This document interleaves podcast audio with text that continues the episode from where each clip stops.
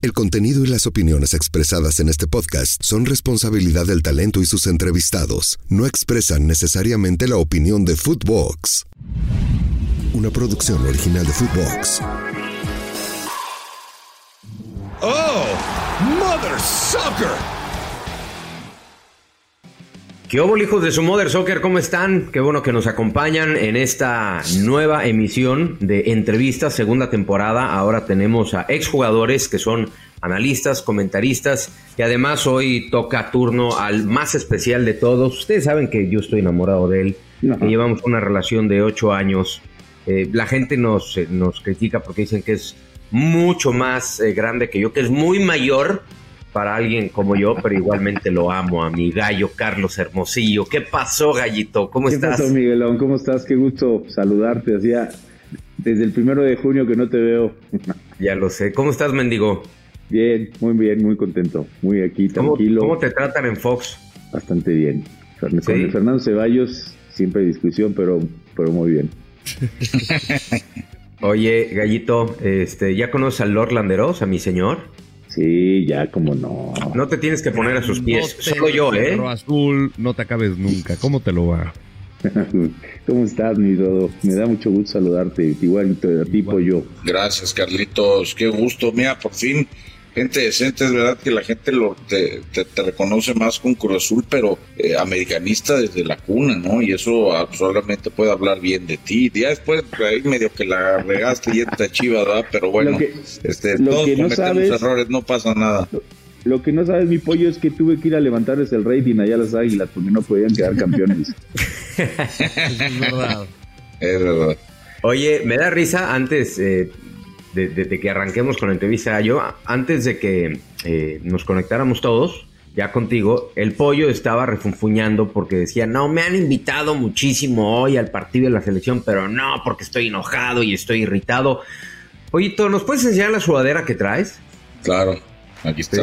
Ah, mira, es el tricolor. Pero eso que está enojado el angelito, güey. Claro, es, la selección mexicana, gallo. Ya no Así mismo.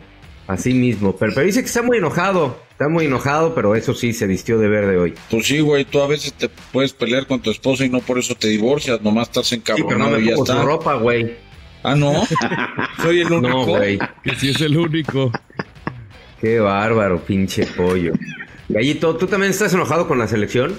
No, yo no, tengo por qué estar enojado, porque la verdad es que es algo normal, normal lo que vimos con la selección. Nos llevan del cielo al infierno. Ah, cabrón, ya. ¿Qué bola ya andamos acá?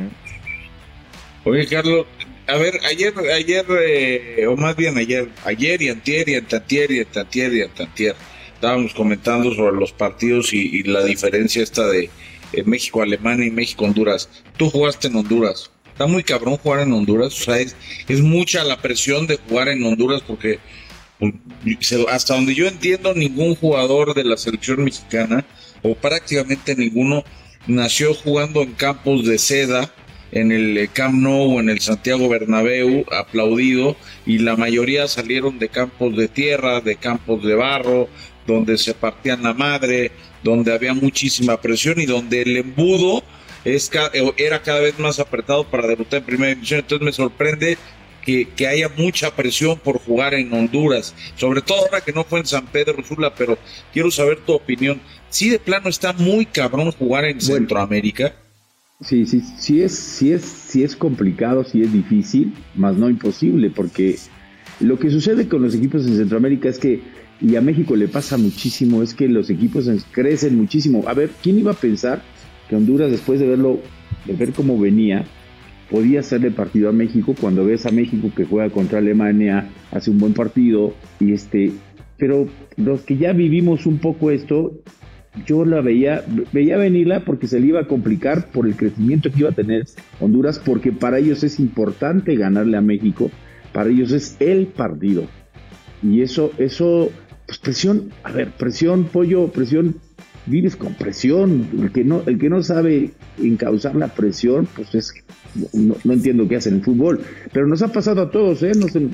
a, mí cuando yo me acuerdo en la época de Borja Minutinovic para el Mundial 94, en el clasificatorio fuimos a Honduras y perdimos 2-1 con ese equipo de Pavón, Bennett y todos esos grandes jugadores. No es un tema sencillo. Quizá hoy hablas de la cancha, pero yo no vi una cancha mala, ¿eh? Más bien vi un, muy, muy mal partido. Muy buena cancha, por cierto. Muy mal partido de todos, de todos. No hay uno que me puedas decir que, se puede salvar. Este. y, yo sí creo que hay momentos malos y es más fácil contagiarse de lo malo que de lo bueno. Y eso, eso le sucedió a México en este, en este partido. Carlos, eh, yo, mira, mi perspectiva es que creo que muchos de estos jugadores no estaban acostumbrados a este tipo de atmósfera, porque si recordamos la eliminatoria pasada, pues algunos jugaron en el Olímpico de San Pedro Sula, pero sin público por el tema de, la pandemia. Y el estar quizá en la comodidad de jugando en Estados Unidos con tu afición, en todos estos escenarios, pues quizá yo creo que algunos se los terminó por comer el partido. Esa fue como mi impresión estando allá en Tegucigalpa. ¿Tú crees que a muchos les pudo haber pasado eh, que, la inexperiencia de que de repente te topas en un campo que no tienes a nadie afuera y que, dices, ay, güey, pues, varios sí necesitaban pañal. Pero, a ver, Ro, yo siempre que veo que le buscamos algún pretexto como para salvar esta mala actuación de la selección mexicana, pero yo, yo la verdad es que yo no, yo, yo, lo, yo lo que veo es que, y algo que dijo Edson Álvarez, es que no tuvieron buena actitud, no tuvieron actitud. Y, en eso baso esto, en la actitud. Tú puedes perder, puedes perder un partido, pero por lo menos muestra actitud, muestra fútbol, muestra que... Y volvimos a batallar con algo que, lo batallamos también en la, en, el, con, el Tata Martino, la poca generación o el volumen ofensivo. Tiramos dos veces a gol. Yo no, yo no, yo no puedo entender que, que me espante ir a un escenario. No, no te puedes espantar o sea, sí te puede generar nervio, pero nervio, presión, pero, pero tienes que convivir con eso, pues es tu profesión, y modo que, que, que, a ver, a la selección van, se supone que los mejores, y los mejores deben estar preparados para cualquier cosa, no, no, no le busquemos, yo diría que el, pretexto o el, el por qué no jugaron bien, simplemente jugaron desastroso. Fue un muy mal partido que hoy van a tener que revertir o que van a tener que revertir contra Honduras en el Estadio Azteca y que no se ve un tema fácil, ¿no? Oye, em, la selección mexicana ha tenido muchos momentos malos, muy malos, ha tenido sus momentos buenos, indiscutiblemente, otros muy buenos. De no tu etapa de jugador, pero sí desde que formas parte de los medios, ¿es este el peor momento que, que le has visto a la selección nacional o te acuerdas de otro? No me, o sea, no me acuerdo, igual me equivoco, pero sí este es el peor escenario que yo le he visto a la selección. En, actitud, fútbol, generación, basura, nada. Nunca pensé, nunca pensé ver jugar así a la selección, nunca pensé que nos pasaran por arriba. Este, un equipo que se defendió muy bien y que nos pudo y que nos supo contragolpear y que supo aprovechar las oportunidades que se le presentaron. Y nos salvamos, nos salvamos de que no nos hicieran dos o tres más. ¿eh? ¿Sabes qué pasa? Que yo, yo me acuerdo quizá de etapas. La Volpe tuvo una etapa complicada, muy complicada con la selección Enrique Mesa. Enrique Mesa, el Chepo. El Chepo. Este, el Chepo, o sea, hay que recordar porque luego ¿eh? Sí, claro. Goran también estuvo jodido. Pero bueno, lo de Erickson duró muy poco, pero a lo que voy es, México sí ha tenido sus crisis, de pronto se nos olvida, pero ha tenido crisis muy profundas. La crisis más complicada fue que nos quedamos este, a un gol de Estados Unidos de no ir al Mundial. O sea, ¿qué más crisis queremos que esa? Esa fue la crisis de, Enrique Mesa, ¿no? No, esa fue la de ya al final. también la crisis de Enrique Mesa, cuando llega Javier Aguirre, de bombero, también se estuvo duro. Claro. Esa también con el partido en Jamaica. Es correcto. ¿No? El partido en Jamaica, pero parece que todo es cíclico, ¿no? Este, y uno pensaría que con esta cantidad y calidad de jugadores que yo sigo creyendo que la tiene la calidad, pues esta selección tiene que jugar mejor. Tiene que jugar mejor. Yo también lo creo, Gallo, y, ayer, está, he visto muchas TikToks y publicaciones y vi uno que, decía un chavo, criticaba mucho al fútbol mexicano, que decía, no es posible que 140 millones de habitantes juegan muy mal, y si el equipo mexicano juega muy mal, son muy malos, 140 millones de habitantes y no pueden tener una buena selección, Y si Uruguay son 3 millones de habitantes y tiene selección y tiene jugadores y jugadores, yo, yo, yo, yo lo que creo es que nos ha pasado en el fútbol mexicano que también no tenemos memoria, que vamos tapando hoyos, no tenemos un proyecto definido, no tenemos qué, qué, qué es lo que queremos, no, no, no definimos. A ver, si van a ser naturalizados, bueno, pues llevemos a los mejores, ¿no? Si, si, si no trabajamos con los jóvenes, si no le damos la oportunidad, ¿cómo, cómo vamos a crecer? ¿Cómo, ¿Cómo vamos a tener un buen fútbol? Y los, y los otros, la otra es que los que van a Europa, no necesariamente porque van a Europa tienen que ser titulares, Gallo. Tienen que jugar los que realmente andan bien, los que realmente te pueden aportar, los que realmente este, están comprometidos. Y eso creo que este, yo, yo, yo creo que a la selección a veces los llaman por el liderazgo, porque, a ver, vamos a ver si lo recuperamos, vamos a ver si funciona, este, porque anduvo bien antes, pero, pero hoy no. Y las modificaciones que hace para el partido, pues yo no me gusta meterme en lo táctico, pero no entendí después de jugar con Alemania, presentar una alineación, jugar bien, presentas otra alineación, algunos ajustes que no los entendí. Primero poner un jugador que no, nunca ha jugado en, en la época de Lozano por el lado derecho, que es Orbelín Pineda. Orbelín.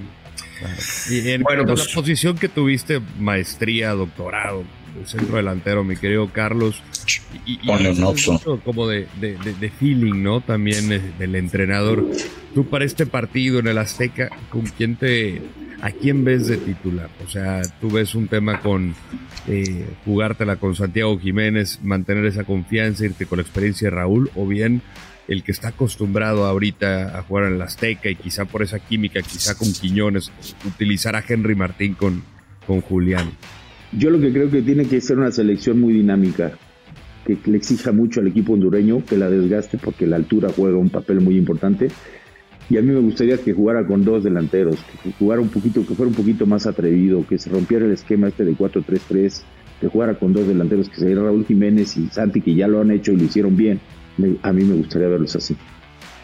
Oye, oye, Carlos, yo tengo una, yo tengo una duda. A ver, cada yo te diría que desde el 2000, eh, cada, cada dos o tres años hay una crisis, ¿no? En selección nacional fue la de Lojitos Mesa, luego hubo un poco de crisis con la Volpe, luego vino la crisis con Sven Goran y otra vez llegó Javier Aguirre, luego vino eh, la crisis del, eh, para el 2014 con el Chepo, ¿no? Que empezó muy bien y nos salvó Miguel Herrera y los jugadores. Ahora hubo otra crisis y no nos ha salvado nadie porque llevan tres años desde la pandemia que al equipo del Tata Martín se le olvidó cómo jugaba fútbol porque jugaba muy bien, ganaba muy bien y, ahora todo mal, ¿no? O pareciera todo mal, eh, salvo por la Copa Oro del Jimmy Lozano, que pues él no tiene la culpa de, de, haber jugado contra selecciones B en Centroamérica. Pero el otro día platicando con Miguel Gurbitz, con Rodo y los demás, decíamos que es que antes sí había líderes y ahora no hay líderes esa, esa generación de, de los noventas que, que, te tenía a ti, que tenía a Sague, que tenía a Aspe, que tenía a Ramón, que tenía a Campos, a Claudio. O sea, ¿por qué, por qué salieron tantos líderes? O sea, ¿qué tenía de, de particular, de especial esa generación que hoy al parecer no existen? Sí, Oye, efectivamente eran demasiados líderes. Yo, yo platicaba hace unos días y decía, es, era increíble la, la, exigencia que había dentro de la cancha. O sea, los mismos, los, Beto Aspe, Beto Aspe, te voy a hablar de Beto Aspe. Beto Aspe, que era el capitán, era una exigencia, si no te corrías, si no movías, si no colaborabas con la recuperación del valor, dentro de la cancha eran, eran jugadores muy exigentes. Y eso, si tú no, si veían que no, no andabas bien, hasta te pedían el cambio y podías ajustar inclusive dentro de la cancha. Eso se llama liderazgo, decir, oye, estamos apretando tres cuartos de cancha, pero nos están pasando, regresemos o apretemos más porque estamos recuperando muy rápido el balón. Yo no sé qué tenía, pero nos tocó crecer con jugadores, a mí particularmente con jugadores con un, gran liderazgo, ganadores en todos los aspectos. Y, este y hoy sí veo que en nuestra selección pues, el líder, uno de los líderes es Ochoa, que es el portero, y el otro le se llama el Machín, ¿no? Habrá que ver cómo, cómo hablan dentro de la cancha, cómo funcionan, pero regresando a, un tema que para mí ha sido muy importante, porque todas las etapas han sido iguales, lo acabas de decir, también nosotros generamos, nosotros, y lo voy a decir porque ya estoy de este lado, generamos una presión innecesaria, apoyo. Generamos una presión innecesaria. No es que no puedan vivir con eso. Creemos, creemos, se lo he dicho al gallo diez mil veces, creemos que tenemos lo que no tenemos. No somos una potencia, no somos, nos hemos estancado, no hemos crecido. Llegamos y crecimos, ya no somos el grande de CONCACAF, somos uno más de CONCACAF que tiene que demostrar este partido tras partido. Yo creo que yo creo, yo creo que hoy, por ejemplo, yo veía en esta semana que ya estaban pidiendo si, si debería o no debería seguir el Jimmy Lozano. Y yo decía, por Dios, o sea. Sí, es un disparate. es un disparate. Sí, la verdad es que sí. Pues bueno, a ver cómo le va a la selección mexicana de fútbol. Lo cierto es que, y lo platicamos el otro día también, que con esa cantidad de líderes que ciertamente habían y sin líderes, pues el equipo mexicano sigue estando, igual, estando en el mismo lugar. Y, tampoco se trata de somos 140 Sí, güey, en la India son mucho más y en China son mucho más y tampoco son potencia en el fútbol, o sea, no, no, es por densidad, no es por población, es por generar un proyecto, este, digamos que tenga sus fases de, crecimiento, no, no, no siempre se va a ir este, para arriba, pero en fin, este, a ver cómo le va a la selección mexicana de fútbol, ojalá le vaya bien, indiscutiblemente ojalá le vaya bien. Este, oye, Gallito, este, ¿ya hiciste las paces con Yayo o no? Opa. Hasta se muteó mi gallo, güey. Espérate, ah, ya. Ahora sí que. La verdad es que yo no estoy peleado con Yayo. Sí, yo sé. Pero es una discusión. calentaron, ¿eh? Sí, sí, un poco. Pues, cada quien tiene una manera de ver las cosas. Yo, yo, no, yo no comparto, porque yo soy a lo mejor muy radical. Y cuando ves a un equipo que no ha crecido, que, que todos los proyectos, lo que acabas de decir hace rato, que todos los proyectos son iguales y cada día estamos peor, y, que traen a, y, que, y que deciden traer a jugadores. Yo siempre digo, bueno, vas a traer a un técnico, vas a traer a un director deportivo, pues por lo menos a ver qué credenciales tiene, ¿no? Se preparó, de dónde viene, oye, dónde ha estado, hace una investigación. Creo que en, eso me baso yo, en, que, en que, por eso tuvimos esa discusión, pero pues, es una discusión, como dicen las, lo que pasa en la cancha se queda en la cancha y se acabó. O sea, ¿no se vieron en el parking sección rifar un tiro, no? ¿Qué pasó, gallo? Yo no me peleo con nadie, gallo. jamás, jamás lo haría. Amarra navajas. No, espérate. Oye, mi gallo y yo cuando empezamos nuestro sí, eh, romance en Telemundo arrancó de manera... Y el gallo, y el gallo me dejaba de hablar. Sí. Sí, güey. Ya, ven que, ya ves que cómo es de ¿Pero por qué? Un día me puso un zap este cabrón al aire, güey. Tenemos un programa. De, de, ahí nació el programa Gallos. Eh, o sea, de ahí nos decimos gallo porque eh, iniciamos un programa, un proyecto en, Telemundo que se llamaba Gallo. ¿Cómo estuvo? Cuéntala, cuéntala, cuéntala. Y este, nada, estábamos discutiendo, este güey medio que se calentó, yo le contesté, pues eran, eran discusiones, puta, muy elevadas, pero serias. Genuinas, genuinas. Y este güey me dio un zape, cabrón, al aire. Y espérate, yo cuento lo demás. A ver. Fuimos, fuimos al corte y me dijo, gallo, te voy a pedir un favor, no me vuelvas a dar un zape porque me cabrona que me peguen, que me den zap. Dime que le volviste a dar otro. Y dije, dice, ya te quería agarrar a golpes, pero estás muy grandote. No, güey, oye, yo, yo, tengo un defecto, no soporto los zapes, güey. Me puedes dar un putazo en donde quieras, pero no un zape, güey. Te le dije, güey, te voy a pedir un favor, cabrón. No me vuelvas a dar un zape porque, neta, güey, me, me, me caliento y no respondo, me subo una pinche escalera y te pongo un chingadazo. Pero este, y luego lo grabé un día. ¿Te acuerdas ese día que te grabé? Que no, me siempre llegaba tarde este cabrón. subir uno que estaba yo cabeceando, brother. Dormido, güey, en el avión, te, todavía este, pegaba testarazos. Este, un día, este, lo grabé. Siempre llegaba tarde este cabrón al programa. Y un día dije, ¿dónde he estado? Sí, llegaba rayando, papi. llegaba rayando a gallos los lunes. A los lunes, sí. Y un día, ¿dónde está? ¿Dónde está? Y me dijeron, está en el baño, güey. Entonces entro grabando y nada más grabo sus piecitos, güey. No me vuelvas a grabar cagándose, es mi intimidad, cabrón. Cállate, gallo. Lo bueno es que dijiste huele a rosas. No, no, sí dije, no, este güey no está cagando, este güey se está muriendo, cabrón. ¿Cuál fue la peor que hiciste o que te hicieron en selección mexicana o en algún club, cabrón? ¿A mí? Sí, o que tú hayas hecho. No, yo que yo haya hecho hice muchas. Muchísimas. Alguna memorable. Así que dices, puta, qué, qué, chulada. ¿Cómo no había cámaras para filmar este precioso momento? A, a Palencia y a, Luis Hernández.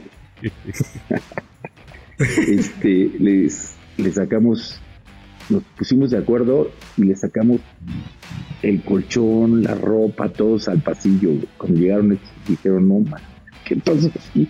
Les deshicimos el cuarto. Y luego ya sabes, Palencia y el otro eran bravísimos. Chispitas. se fueron y se desquitaron, nos pintaron, nos pintaron el cuarto, las almohadas, una cosa maravillosa.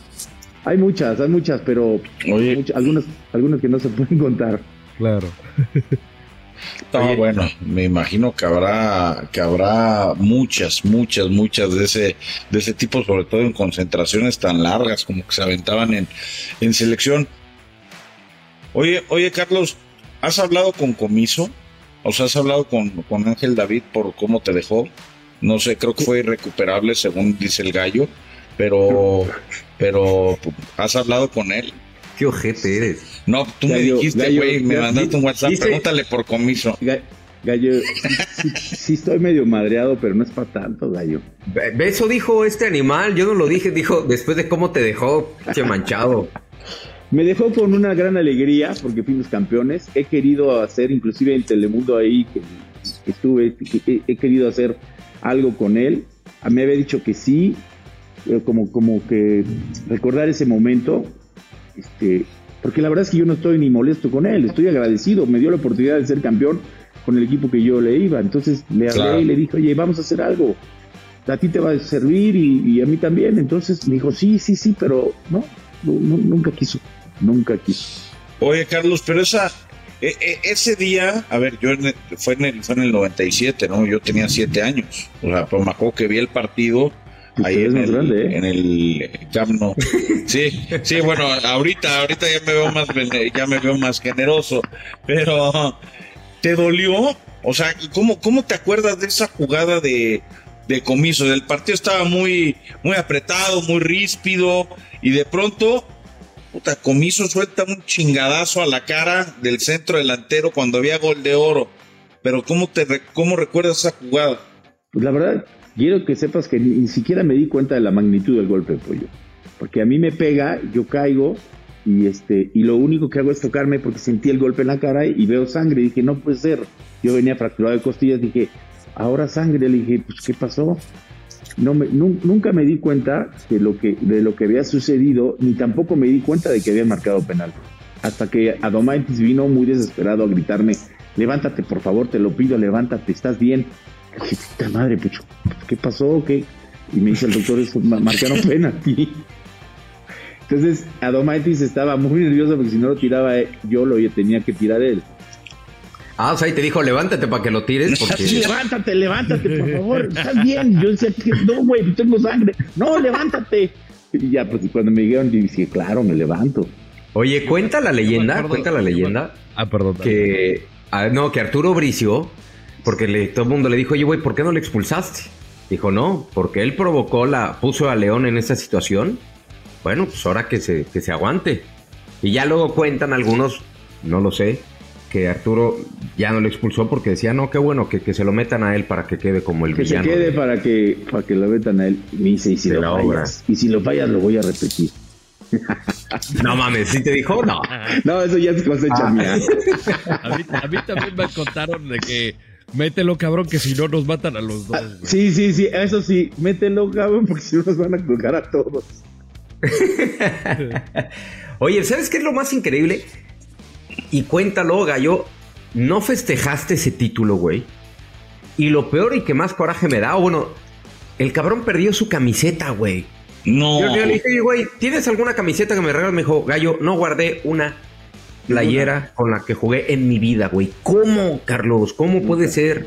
Nunca, nunca. La verdad es que y, pues, me pedían mucho la camiseta. Es más, tengo una anécdota de que jugamos contra Morelia, Comiso era el portero, termina el partido y se viene Comiso corriendo desde la portería con un chavito y me dice, mira, él te admira, quiere tu camiseta y se va él, se va corriendo y me deja a su hijo ahí, pues, se la di a su hijo.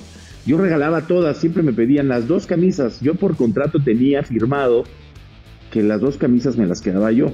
La de la final, Gallo, la que tú dices, efectivamente la regalé y después la recuperé. Pero no sabes a quién se la regalaste o sí. No me acuerdo, gallo. Si apenas me acuerdo cómo me llamo, gallo.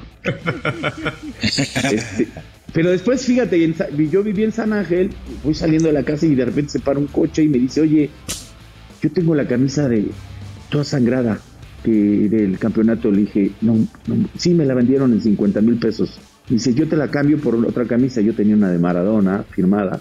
Y dije, pues te la cambio porque la quería Carlos, mi hijo. Dijo, papá, ¿cómo no ah. tienes ninguna camisa? Pues ya se la regalé a mi hijo, y mi hijo la tiene ahí guardada. Por eso cuando veo ahí que yo tengo la camisa del campeonato, pues no, la tengo yo. con todo respeto, Carlos, y, te admiro mucho y te quiero mucho, pero, pero pues no mames, yo creo que eres la única persona que habría cambiado una playera de Maradona por una de Carlos Hermosillo, ¿no? pues, es que tenía, eh, es que tenía como tres. Te voy a decir una cosa, soy muy desapegado ah, Soy muy, muy desapegado de las cosas. Si tú me preguntas hoy por qué no ves aquí ningún trofeo, no tengo ningún Citlali que gané, lo regalé, lo estoy regalando a, mi, amigos, gente que O sea, no tienes nada de cuando jugaste. nada, güey. Nada. Nada. Nada. Qué chulada no tener apegos, ¿eh? La verdad que sí. O sea, digo, para mí, que yo soy mucho de aguantar ciertas cosas, puta medallitas, güey, de, de, de, escuela y este camisetas, yo colecciono playeras y, mi esposo sí de, güey, regálalas, yo ni madres, o sea, es, es mi colección. Este, es, qué Pero bonito vas, vivir así también, güey, porque pues te mudas y dices, pues ya, che, ropa. Sí, porque a la hora que te cambias empiezan a salir, por ejemplo, yo ahora que me vine acá tenía todas las cartas que me mandaba el gallo, yo decía, pues, ¿qué hago con estas cartas?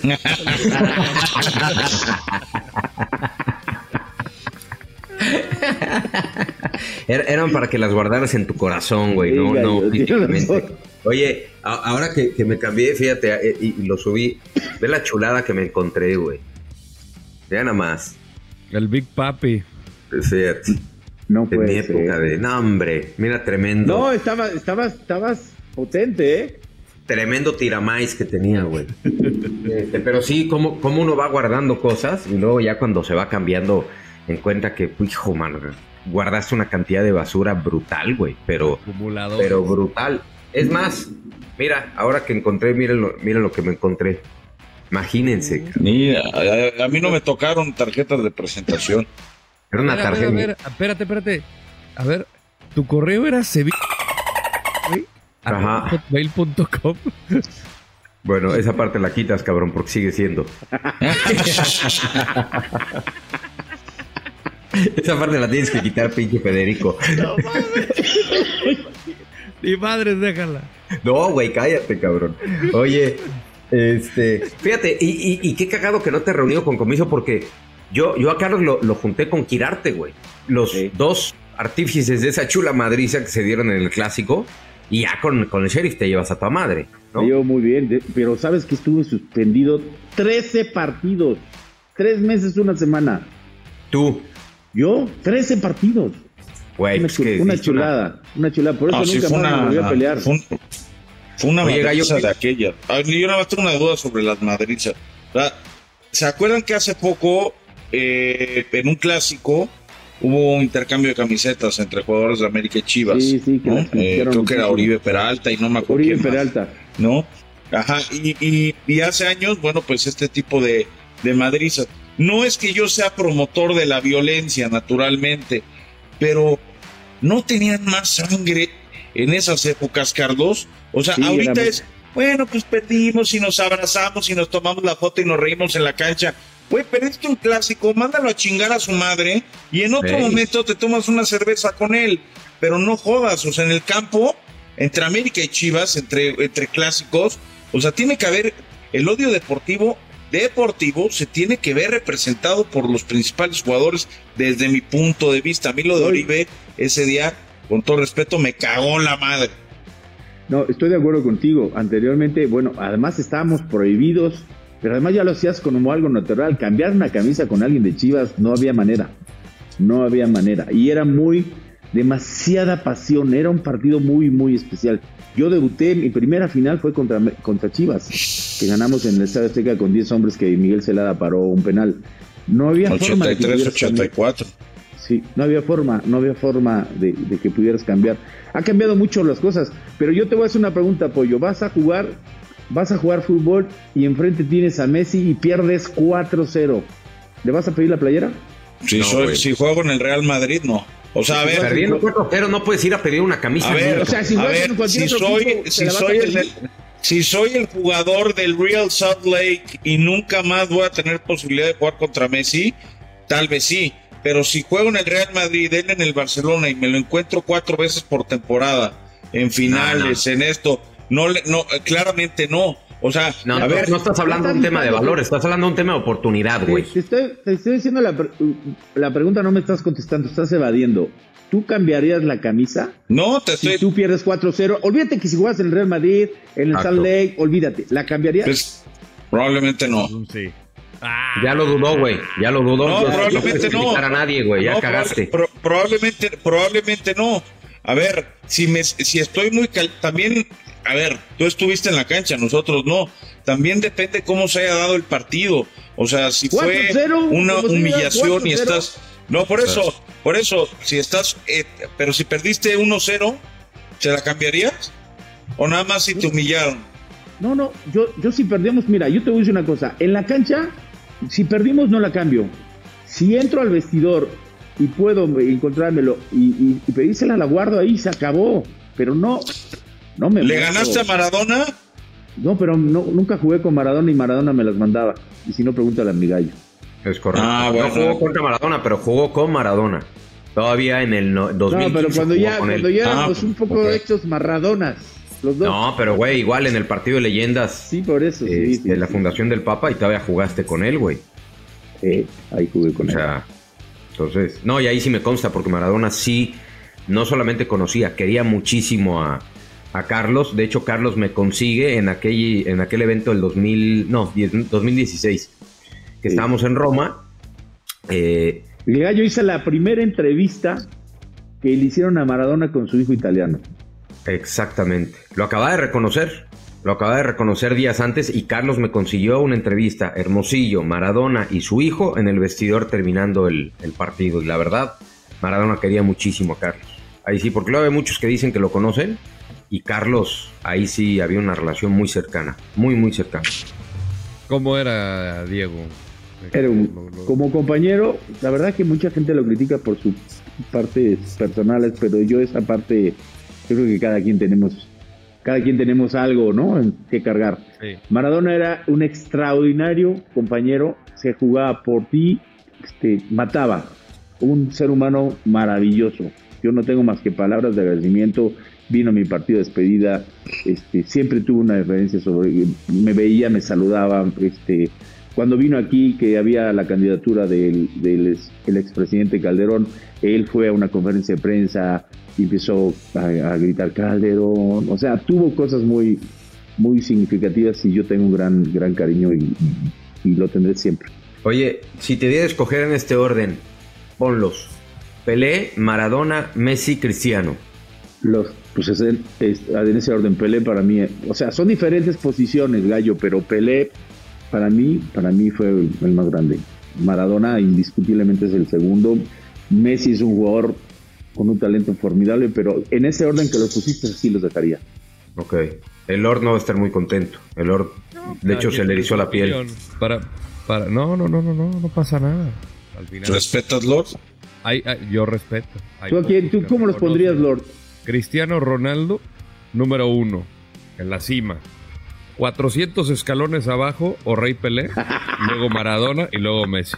Ah, es, no, que, es que, a ver, el Lord está, está- está fit, galanzón, por eso... Ah, y está bebido, güey. Nadie pone a Cristiano por encima de Pelé, güey. 400 escalones. Claro. Está bebido, es lo que pasa. Es, es- es el extra, es el extra que está guapo, que está mamado, está chulada eh, al final. Y sigue, y sigue jugando y sigue rompiéndola, sigue batiendo récords. Este cabrón a los 40 años va a ser campeón del mundo, de mí se acuerda. ¿Tú crees? Oye, oye, Carlos, este, La, la mirada ¿Qué? del partner. ¿qué le hicieron al, qué le hicieron al Cruz Azul, Carlos? ¿Qué le hicieron? Porque tardaron un chingo en ganar. ¿Estás bien? ¿A quién se partió la madre? Hermosillo, tú, este, se pegó el güero. ¿Estás bien, güey? No te sobes, es, di- es dinero, güey. No te sobes, es dinero. Ay, hijo de la chica. Suma, te pegaste, te diste un chi- ¿Estás bien, güero? Sí, sí, sí, adelante. Bien. ¿Qué le hicieron al, al Cruz Azul, Carlos? Tardaron un montón en ser campeones. Armaron un buen equipo. Pero, y de a ver, pronto, no, pollo, de pronto pollo. En, en dos años se derrumbó. No armaron un buen equipo. Eso, a ver, recordemos cómo, cómo llegan estos nuevos presidentes y cómo se da el campeonato. Ellos llegan en la etapa de Siboldi, cuando Siboldi estaba de técnico. Siboldi hizo una gran temporada y lo que sucede es que cuando nos gana Pumas, que le da vuelta ese resultado que dijeron que si se vendieron, que si los amenazaron, que si esto, Ajá. ¿Sí? Eh, acababan de entrar estos nuevos directivos, es cuando sale el, el, el inteligente presidente de Cruz Azul a declarar que vamos a tomar acciones. Yo decía, brother, ¿de qué se trata esto? Entonces, a la siguiente temporada que corren a, a Ciboldi por eso, traen a, Juan Reynoso, que no estaba ni en- ni en la mira, pero no pueden contratar, no pueden ajustar porque no había lana, traían todavía este problema. Entonces, ¿qué sucede? Le dan continuidad a un proyecto y Juan Reynoso con mucha inteligencia llega y ajusta una parte que es defensiva. Y entonces el equipo ganaba por 1-0, por 2-1 y llega y es campeón. A partir de ahí eh, se empieza a ver la mano de estos, se van 12 jugadores, 12 jugadores y empiezan a traer gente Un año después. un año después y entonces empiezan a deshacer una institución que, que- que es vergonzoso decir, tenemos director deportivo y tenemos el área de inteligencia deportiva, tienen, tienen asesores, yo nunca he visto tantos asesores, tanta gente que tome decisiones en un club. La verdad que Pero ¿de es- quién, es- ¿de quién es culpa, Carlos? de los directivos, de los dueños. Obvio que es, es culpa de ellos. O sea, pero ¿quién toma, quién, quién, quién ve? Por ejemplo, eh, estamos en el entendido de que tienen varios asesores, que tenían, a- estaba, bueno, el conejo estaba ahí como, como directivo Bueno, no oficialmente. tenían, tienen a Palafox, Tenían a- tienen a Ever, Ever, Ever, no sé cómo se llama este que estaba, es, fue periodista, es Velázquez y a, y a Víctor Velázquez y a Jaime Ordiales. como Tienen asesor. de- tienen un área deportiva que, que es Jorge Dávalos y un que jugó en, en, en Cruzul, que bueno, no jugó, estaba, fue reserva, el Chato, Que vienen de la UDG y de, de, Correcaminos. Es lo que decía anteriormente, ni siquiera saben qué pasó, sucedió con ellos en, ese, en esos dos equipos, ni siquiera no inve- investigan. Ahorita Iván Alonso se armó toda una discusión y esto, pero por esta parte, porque no hay una planeación, porque ni siquiera investigan qué- a, quién quieren, cómo lo quieren, si, si está preparado, de dónde viene, qué- qué- qué me puede ofrecer hacia el club. No, es, es impresionante la ineptitud de estos directivos de Cruz Azul, por eso lo tienen hoy empinado, más que empinado. Y yo creo que todavía no le toca. Hoy dicen que van a hacer la inversión más grande de la historia. Puta madre, pues ojalá, ojalá que sí, pero no se trata de dinero, se trata de saber elegir muy bien y tener un proyecto y dejarlos tomar decisiones. Ahora, Sí, porque el dinero siempre ha en tenido. meses no vuelvan a cambiar de entrenador y que, que se arme un desmadre y que sal- entren y salgan jugadores como es de costumbre, porque al final no hay un proyecto.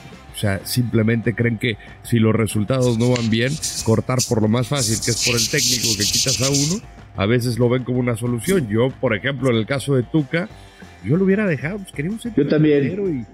y Yo también. trajeron a Cambindo, eh, no, pasó nada con Cambindo y luego de repente sí tenían varo para firmar a Santos Borré y luego no pueden traerlo, este, y, Sepúlveda fue la solución. Entonces ahí es donde yo voy en cuanto a planeación también, Carlos, estoy completo. Por eso, yo, estoy de acuerdo contigo.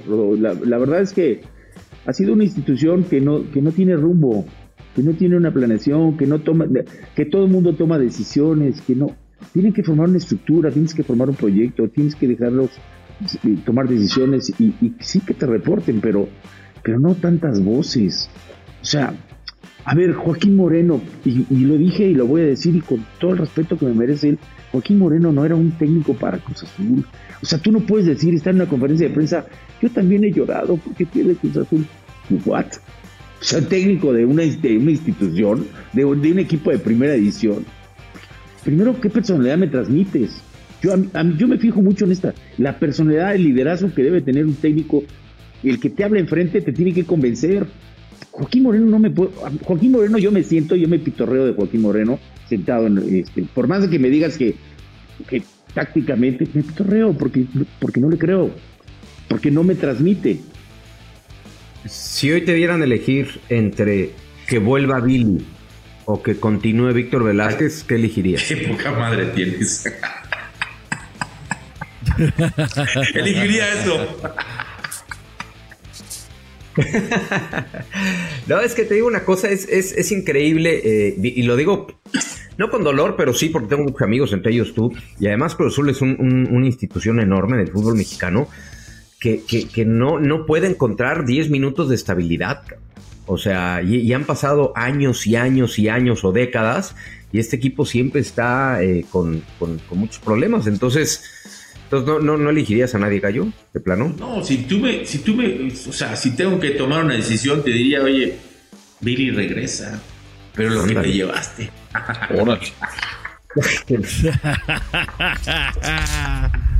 Mi Carlos, déjame contarte algo. Es momento de jugar el juego más hermoso del mundo, EA Sports FC Mobile 24. El futuro del fútbol en tus manos, con más de 15 mil jugadores licenciados, 650 equipos y 30 ligas.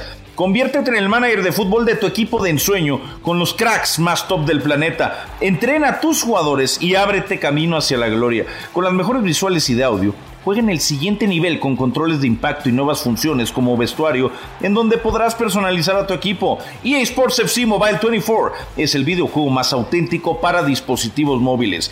Vive la UEFA Champions League. Lleva a tu club favorito desde la fase de grupos hasta la conquista del título. Descarga EA Sports FC Mobile 24 gratis en el App Store y Google Store y lleva el juego de todos en tu bolsillo. Únete al club ahora. Oye, Gallo, cambiando de tema, este, ¿quién ha sido el, rival más marrano que te tocó enfrentar, güey? Hijo, eh, jugaban. Ya te lo había platicado esta, por eso me la preguntas, ¿verdad? El, que jugaba en Santos, Muñoz. ¿Quién? ¿El central? Ah, Pedro Muñoz. No. Bueno, es que. Es que hay muchos, porque en la época que yo inicié, jugaba el San Luis. Y había unos hermanos que eran centrales que no. Te operaban este, sin anestesiarte.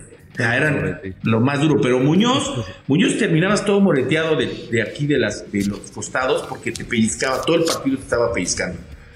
Te apretaba, te apretaba, te apretaba. Y, era, un, era un defensa central bastante rudo, bastante, bastante rudo. ¿Y el, Picas, qué hacía? con este me aventé unas batallas, pero bastante buenas. El Picas, el Picas jugaba primero con zapatos de 6 de aluminio con tacos muy altos y los llevaba a afilar. No. entonces, si te llegaba, te llegaba y te metía a la playa. No, no, eran batallas Batallas campales. Yo tenía curiosidad, eh, Carlos, sobre tu debut y cómo le ha costado recientemente al futbolista mexicano, sobre todo el centro delantero, ¿no? Eh, tu experiencia fue, si mal no recuerdo, entras de cambio por la lesión del Potro de Chanís. Y luego hay un debate si eh, quién jugaba, ¿no? Creo que era el maestro Reynoso, el entrenador, y la gente quería que tú arrancaras, ¿no? Pues eras de cantera, tenías que 20 años. Eh, ¿Qué tan difícil fue el, el poderse mantener a esa edad y poder manejar con esos nervios, pero sobre todo el tema de las oportunidades, ¿no? Que hoy parece que se cierran mucho, aunque de repente te topas con un eh, Santi Jiménez, por ejemplo, ¿no? Pero, pero ¿cómo, cómo, ¿cómo fue tu experiencia? Mi debut fue, mira, es algo, primero que nada era algo que yo desde muy chavo lo, buscaba. Es algo que yo, era una gran ilusión mía, el poder llegar a primera división. Cuando yo salgo de la selección amateur de México, yo tenía, tenía tres equipos. América no aparecía en estos equipos. Era León, donde jugaba Cariño, que no iba a jugar que me dio a ofertar, Huastepec, que ya lo dijo la Volpe en una entrevista, y que no me quise ir porque se fueron todos mis compañeros ahí, y estaba Cruz Azul, pero Cruz Azul no tan... O sea, me vino, me buscó, pero, pero hasta ahí quedó.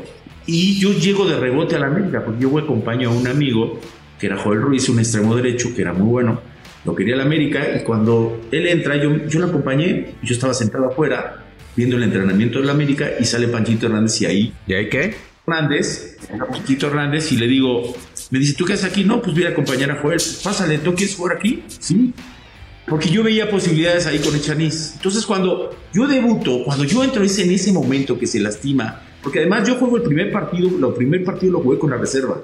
Jugué muy mal, jugué contra Huastepec. Reynoso me puso una de las peores regañizas que he tenido en, en el inicio de mi carrera. al siguiente partido me, llevan a la banca y es contra Atlas. Se lastima Chanis y entro yo. Yo dije, pues la verdad es que era, para mí era algo, era un sueño que estaba cumpliendo y una, o sea, se me estaba haciendo realidad. Y yo decía, este es mi momento, lo tengo que aprovechar. O sea, se lesionó, quién sabe cuánto tiempo esté. Mi primera impresión de él es, es, que estaba un cuate, un central que le decía al pajarito, y estaba así, y decía, Javier, no jodas. Y le había tumbado los dos dientes Javier, no, no sé si de un codazo, no sé qué, todo sangrado. Y, y es el que me iba a marcar a mí. Yo decía, ¡ay! ¿Cómo me vería Javier que dijo, chamaco, no pasa nada, vétale?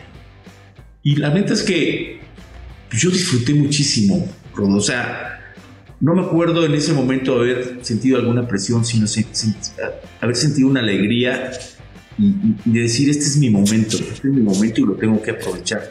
Y de ahí en adelante, así formé mi carrera, porque dije, yo ya llegué, no me puedo quedar sentado en la banca. Entonces empecé a trabajar y a trabajar y a trabajar y así fui formando lo que, lo que, lo que pasó dentro de mi vida, porque además no era nada más llegar, sino después decir, bueno, de aquí no quiero ser de los del montón, quiero ser diferente, tengo que ser algo diferente. Y empecé a sumar gente a mi, a mi equipo de, de trabajo como jugador y hacer cosas que, pues, que otros no hacían, ¿no? Oye, Gallo, este, yo, yo te iba a preguntar después de la del jugador más marrano que, que habías enfrentado, el, el, el técnico más mañoso que te tocó que te dirigiera y que enfrentara? Reynoso. Pero como técnico rival o, propio? Como técnico rival y como técnico, y lo digo en muy buen plan. ¿eh? Sí, sí, ya lo estuvimos con él y se quieren mucho y, todo, pero a ver, cuéntame. Y lo respeto muchísimo y, él me enseñó muchísimo. Él, pero ahí viene el como, como técnico tuyo, te exigía que, que, que si lo agarras por la banda, me lo metieras ahí en la tribuna. Y como rival, como rival, me lo dijo a mí el primer partido que de la final contra León. Yo voy saliendo, me lo encuentro en el túnel, que sube el, estadio azul hacia arriba, y me dijo: Mijito, usted sabe que yo, si juega, lo voy a mandar a vuelta. Así fresco. Así fresco, le dije: Pues sí, usted haga lo que pueda y yo haré lo, que, lo mío. Una belleza. Y una belleza de fútbol. Oh, mames. Oye, Carlos, y el, y el, y el mejor, el mejor jugador con el que tuviste oportunidad de, de, jugar, o sea, con el mejor compañero que tuviste, Carlos. Al menos, si nos pudieras decir, no sé. ¿Qué quieres que diga que Sague No. No, yo te diría que Cuauhtémoc Blanco o algo así, pero pues Saguito, Saguito tiene lo suyo también, no lo podemos negar. Saguito era impresionante. ¿A, poco si en el vestidor decían Sagazo? Le, decían, hubo uno que, esto, esto no, lo, no voy a decir nombres ni me pida. No, sí, sí, cuéntala, cuéntala, por favor, la del pedazo. Yo, uno, hubo uno que entró y dijo, ¡ay, qué pedazo tan presentable! ¿Y cómo respondió? Yo te digo, oye, tú la, Qué pedazo tan presentable, es una frase hermosa, güey. ¿Qué la traes a hacer pipí o tomar agua?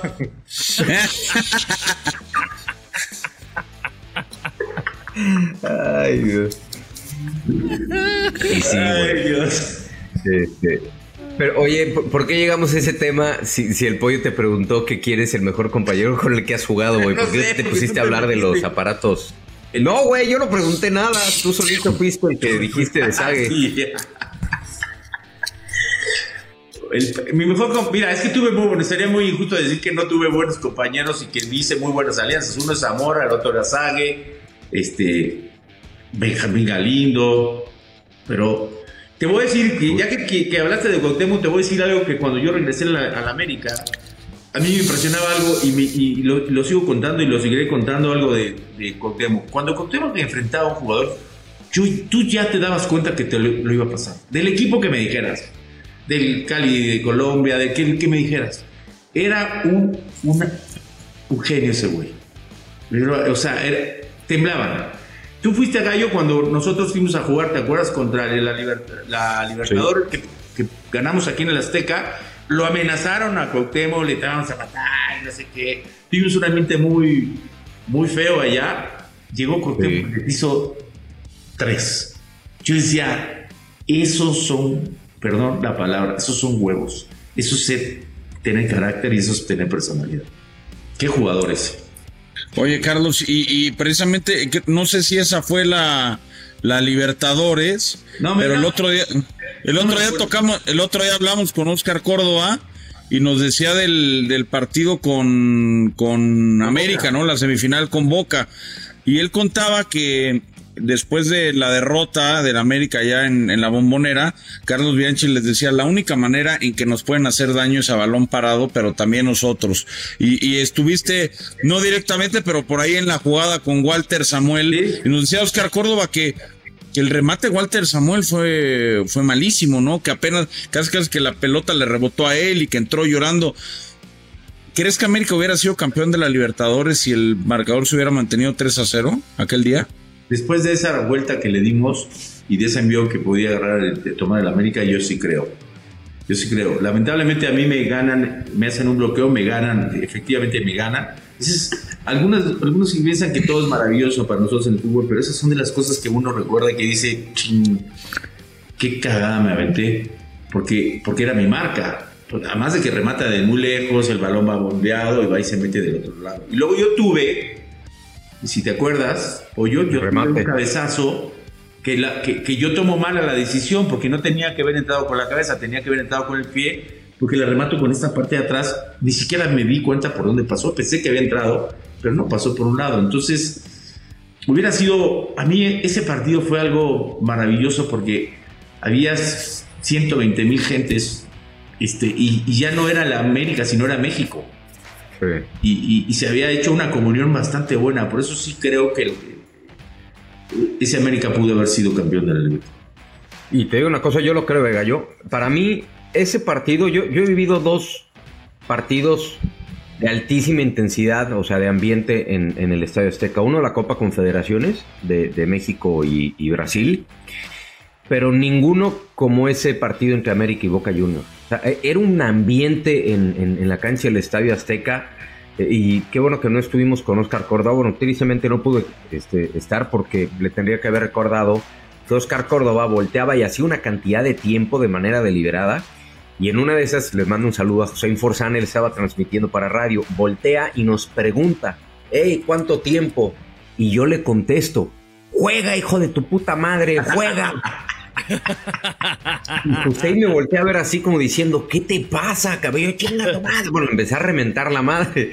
Dije, ahorita que termine este partido, este güey tengo que correr, cabrón, porque me, parte en, sí, fue un partidazo y, la verdad, sobre todo por lo que la muy triste exhibición de América en, la bombonera, en donde, mira, hablando de, rebasados por el escenario, ese día América fue rebasado por el escenario, un ambientazo en la bombonera, y la prensa argentina hablaba pestes de, del América y del fútbol mexicano. Entonces, haberle dado la vuelta. Bueno, siguen hablando pestes, la verdad. bueno, sí. Pues sí, bueno, pero a últimas fechas con razón, ¿no? Ahí sí.